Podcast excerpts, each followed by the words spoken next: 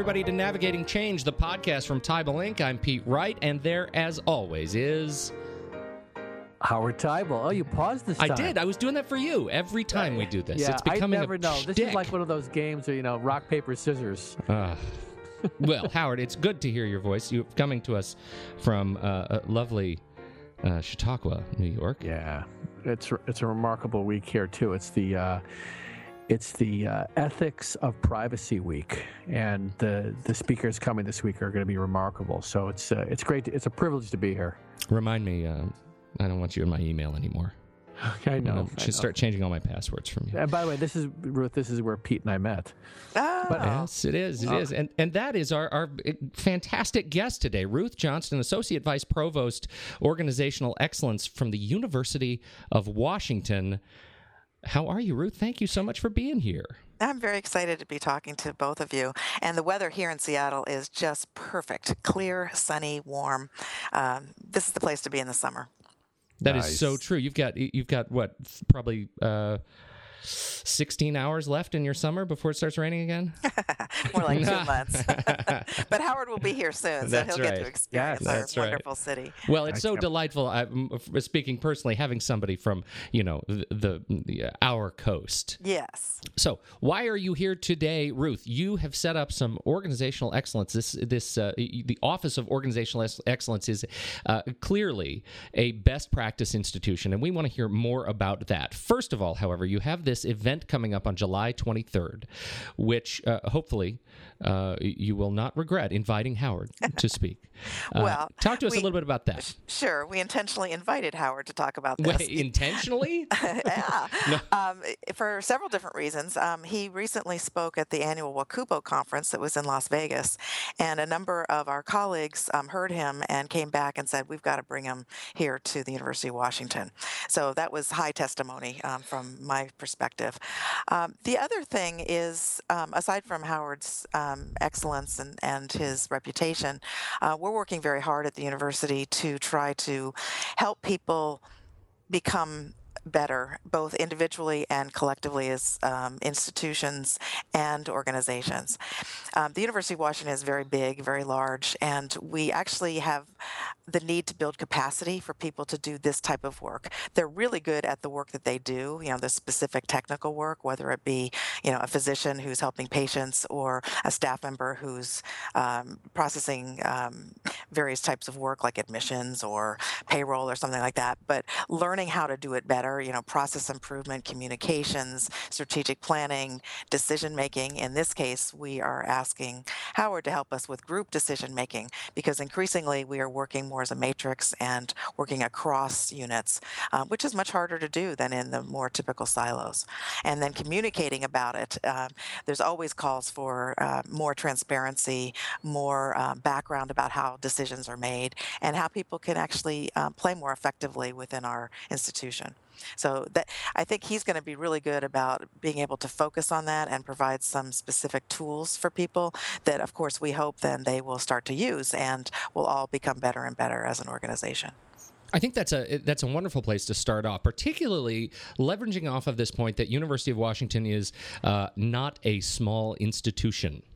this idea that the, that the the order of magnitude increase in groups and teams that are having to come together to to make decisions and and move progress uh, in such a complex environment uh, sort of begs this kind of thinking. Howard, when you look at uh, at an institution like UW, how do you approach thinking about uh, effective decision making in a space of such complexity? Well, what's what's really interesting, and I, I am really thankful, Ruth, that you're bringing me into this conversation with your teams because, in many ways. Uh, the people that show up for these events, especially since they're opting in, is you're in some ways speaking to the choir. I mean, these are people that uh, struggle with, like we all do, effective communication, which is the foundation for making good decisions. Uh, but Pete, when I look at a large versus a small institution, you know, a school with 2,000, 3,000, 4,000 students, or, or an institution with 25,000 students, in the end, it's there's still within each department a core group of people that have to lead the effort to know what the vision is, to be able to communicate that to some small body to work with some other group. So it doesn't, my experience after the, all these years is regardless of, of you having 17,000 employees versus 2,000 employees, uh, there are teams that get put together that are typically the right size, sometimes a little bit too large, but they just need to learn how to have a conversation with each other where they're talking about the same things. And and after all these years of doing group decision making training and writing about it, what I see that's the missing piece is we often don't step back and clarify what is the problem we're trying to solve, what is the conversation we're trying to have, um, and being explicit about that. So we often find ourselves with five people having five different conversations, but thinking that we're talking about the same thing. So, so at the heart of what I, I, don't go into these conversations with a large institution and think it's a whole different. It, it's a whole different. It, the scale's different, without question. The issues are the same, and maybe there's a little more demand to be even more explicit because you may have more people participating. Uh, so you know, Ruth, when I when I when you think about it from your perspective, I'm curious about when you look at this. Do you think scale? Uh, has a significant impact on the effectiveness around the decision making, or is it really a matter of just giving them the tools so that they can deal with the difference in scale? Yeah, I don't think that the size of the institution matters that much. Um, I think good communication skills are needed by everyone at every level. What happens, I think, in higher ed in particular, because so much of decision making is based on relationships, which means sometimes politics, that figuring out ways to navigate around that and how to build the alliances that you need and the and the genuine relationships so that you can build trust and credibility. Uh, to me, that's one of the most important pieces, but that's true anywhere you go. Yeah. And, you know, just yesterday I was talking with somebody here at the Chautauqua Institution about the kind of retaining tradition plus figuring out how they're going to innovate uh, for the future generations looking out 20 years. And, and, you know, it's the exact same kind of challenge that higher ed, higher ed institutions have. But it occurred to me as we are, as I was sitting and discussing this, and I'm curious about your perspective of this, you know, I've got a decision making model I'm going to teach your group. And, mm-hmm. you know, the, the first step is what's the problem we're trying to solve? But, but what occurred to me the other day was, I think because there are so many interdependencies between the kinds of issues and opportunities we're dealing with, the, the first question may really need to be is this a problem worth solving? Mm-hmm. You know, if there is 20 different ways of characterizing here's our problems, I think sometimes we can go blindly into just because we've identified it as a problem, it's worth solving. And I think part of what we have to do a better job of before we invest all of our time and energy in a group in trying to solve a problem or create something new is to really be clear that there's value in solving that. Yeah, it's interesting you brought that up. I do a tremendous amount of strategic planning um, using the balanced scorecard approach of strategy maps, and probably yep. have three or four different uh, schools and colleges engaging in that right now. And um, even yesterday, I was talking to one of the deans, and she said, "You know, I, I have this one fabulous employee who keeps coming up with these great ideas, and I just don't know how to evaluate them." And I said, uh, "Dean X, this is why we're doing a strategic map because you'll have a framework then to base your decisions on. You can weigh any new idea against the strategies you're trying to achieve. She said, Oh, yeah, that makes a whole lot of sense. That's and right. so, with every group, um, I'm really trying to help them create some type of an understanding of where is it that they're trying to go to, because we have so much opportunity, you know, within our community and uh, the vastness of Seattle and the wonderful partners we have, like with the Gates Foundation, um, that we have more opportunity than we can seize. So we need to know what is the right thing to do, and doing that in a group like strategic planning is both hard but absolutely critical. And the more tools we have, the better. You know, so you raised for me something else I actually want to run by you. And obviously, one of the things we want people to do is this, is to get a sense of what this event is upcoming. And ultimately, the foundation here is to be able to do better group decision making. And I'm going to help them step through a seven step process that uh, I came up with years ago that, that sort of has evolved uh, based on working with different teams in, in different uh, nonprofit and education sectors. Um, so and then they're going to get a chance to practice with this with some real-time examples of their own that i'm going to get them to you know to investigate so they can then walk away and go all right we're going to take this back with us and experiment this uh, back at our office but mm-hmm. here's what here's what really i find interesting looking at the uw organizational excellence program on your website you know, I'm working with a number of other schools, we are uh, on you know, Inc., where one of the things they don't have, and it's more of a vision, and they don't have even close to the capacity, is to build that internal expertise versus every time they have a new initiative, they got to draw from the outside or they got to draw from a consultant or an expert to help drive change. Mm-hmm. And what I'm really impressed with is that you have set up an infrastructure that is really about building that internal competency to provide that support back across the institution. So, how did you do that? I mean, if you were giving guidance to other institutions about building that kind of internal competency, what would you tell them to do first or second to get that thing started? Well, ours is a very complex story, and certainly organizational excellence, um, as it is in its current form, really only started last September. But I have been doing this type of work at the university for over 20 years. Um, starting in my particular career in the uh, training and development office, where I was director for five years, but then moving into uh, finance as the quality improvement champion. You know, quality improvement, total quality management was very popular back in the early 90s.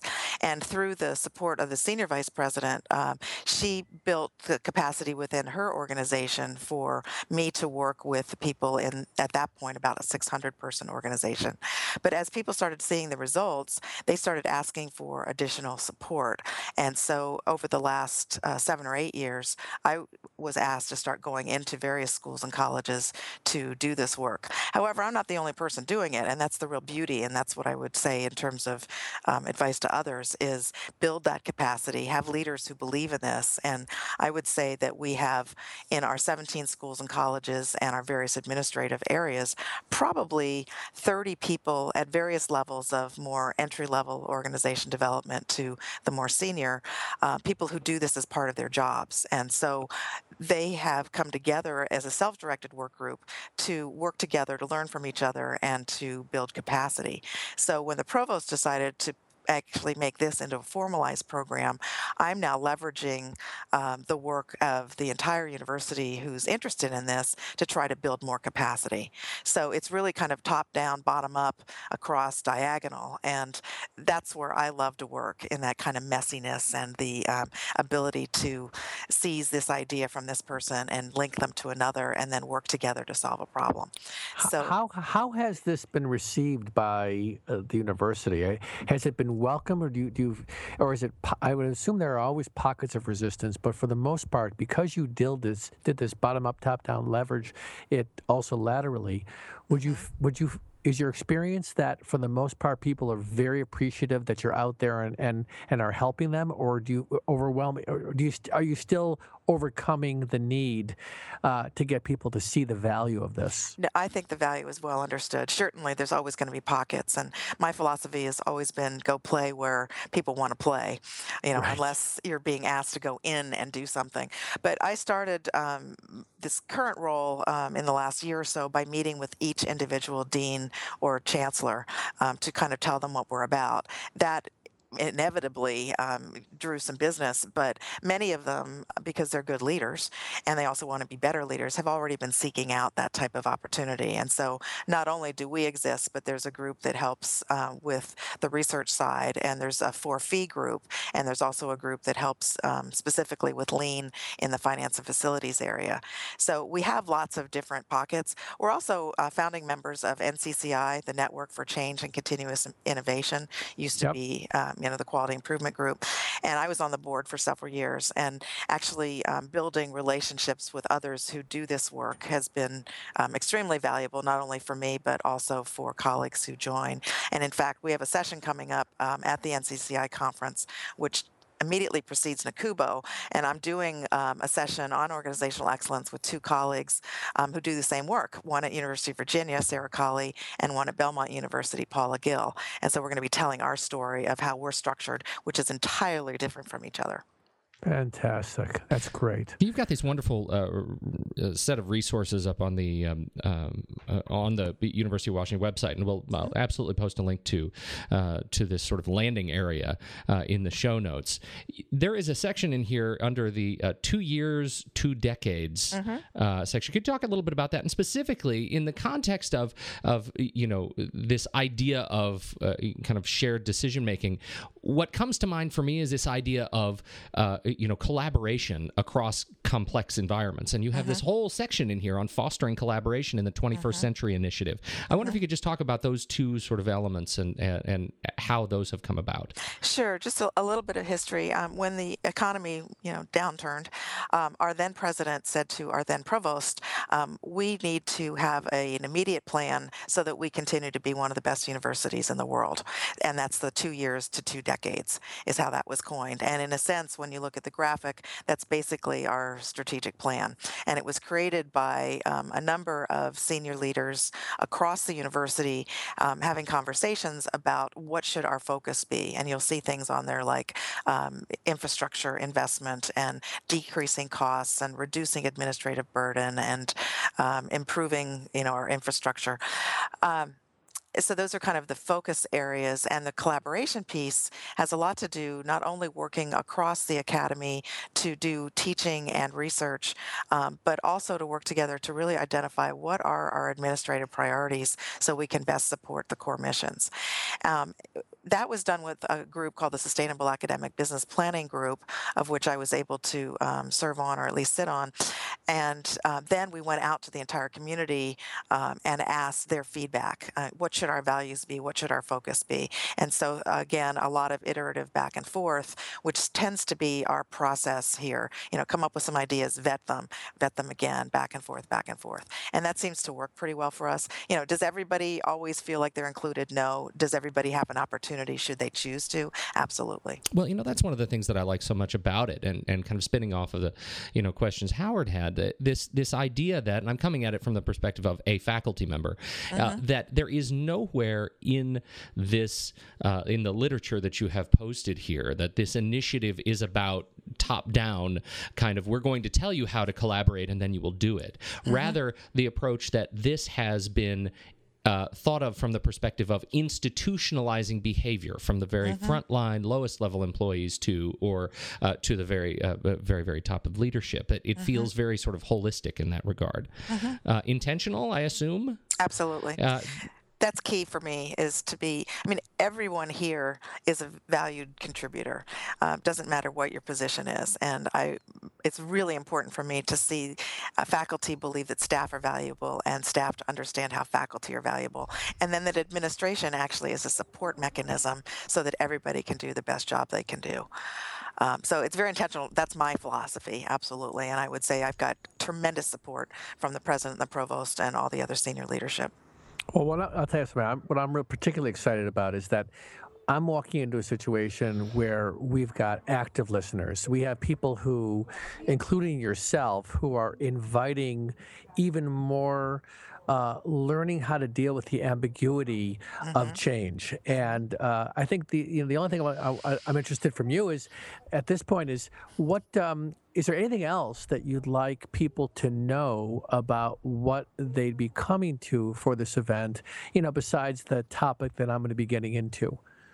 Well, I'm always really interested in people having a chance to network with each other and learn from each other. Uh, the amount of work that's being done, unfortunately, um, at the university is often each school college unit has to reinvent the wheel. So, for example, um, we have to hire people. Well, we know centrally what we have to do to do that, but within the school or college or administrative unit, they have to have their own set of processes and how to hire people. Wouldn't it be wonderful if we could create a set of standardized practices that people could then choose from and modify as needed rather than everybody having to reinvent? So, with um, opportunities like this, these learning opportunities, they can say, oh, I've been working on curriculum scheduling or I've been working on support to research for faculty. Great, let's learn from each other. And so the more that we can build that capacity and that understanding that everybody's doing great work so we don't have to reinvent, that's going to be a real bonus. Well, I'll tell you, Pete, as I'm listening to Ruth, I have one thought, and I know you're thinking it too. We have to have her back. I was thinking it. We don't have enough time. Uh, to, I mean, there's so many things I'd want to get into with you. So, I mean, this is the beginning. You and I will be together in three three weeks or so, and then um, and then we'll see where it goes. But this is, from my point of view, you are you are doing internally what in many places they don't either either have the infrastructure or the background Mhm. and they need that kind of guidance to at least get the conversation started and my philosophy has always been and continues to be that my role as an external person is to help people internally help themselves the, the, the edgar schein model of Mhm. process consultation which in one breath is very hard to do because sometimes people just want the answer but I think the reality is what we have to do more of is teach them how to ask the right questions Mhm. and live with the fact that it's okay to keep these questions open. And and my guess is but and answer them appropriately, but not jump to an answer just because we're uncomfortable with the ambiguity. Exactly. Yeah, So I've I'm been stu- excited. I am too. I've been studying this for my whole career. My dissertation was on plan change in higher education from the senior levels at three different institutions, and so I get to do what I love and study what I love. I'm I'm in a very good place. Well, That's it is awesome. it is wonderful. Thank you so much for uh, taking your time to join us for this conversation. As Howard said, I, I I definitely hope you will you will join us again and we can dive even deeper. I'd be happy to. This is going to be great. It'll be fun to see you, Howard. Well, you know, don't say that until it's done. Pete Uh, knows me too well. this is the problem. He's getting way too comfortable. I guess so. uh, this has been a great conversation. Howard, do we have anything else for the people? I'm just I'm just thrilled to be learning from somebody who's figured out how to make this happen internally because that's one of the things that I'm trying to imbue that idea and and I've learned a lot already just from listening to Ruth that it's not even about coming in there and putting the program together it's really about setting the stage in advance and then at the right time what you've done is you've institutionalized it, but it, it's it, it. There was a lot of pre-work for you to get to where you are today. So, Absolutely. So that that to me is an important lesson for people. You know, there's no right time to start. You know, just start building something, and you got to have the right leaders with the right capacity. So, um, so I, I think we're we're going to be giving a lot back and forth to each other in this process. It, it sounds like it. I for those who are listening to this at UW, uh, I, we will definitely post uh, the link to the registration page in the show notes, uh, and uh, you know it's got a lot of letters and abbreviations in it, so j- it'll just be a thing you can click on rather than read it out here. Uh, so uh, we'll post that there for everyone else. I, I think it is safe to say keep an eye on UW and what they are doing in terms of organizational excellence and building capacity. We'll post a link to the uh, OE site, which is uh, publicly available. It is a wonderful resource of uh, that catalogs what a best practice institution is doing uh, to institutionalize uh, this sort of new behavior. So, uh, on behalf of Ruth Johnston and of Howard Teibel, I'm Pete Wright. Thank you so much, and we'll catch you next week on Navigating Change, the podcast from Teibel Inc. Thank you.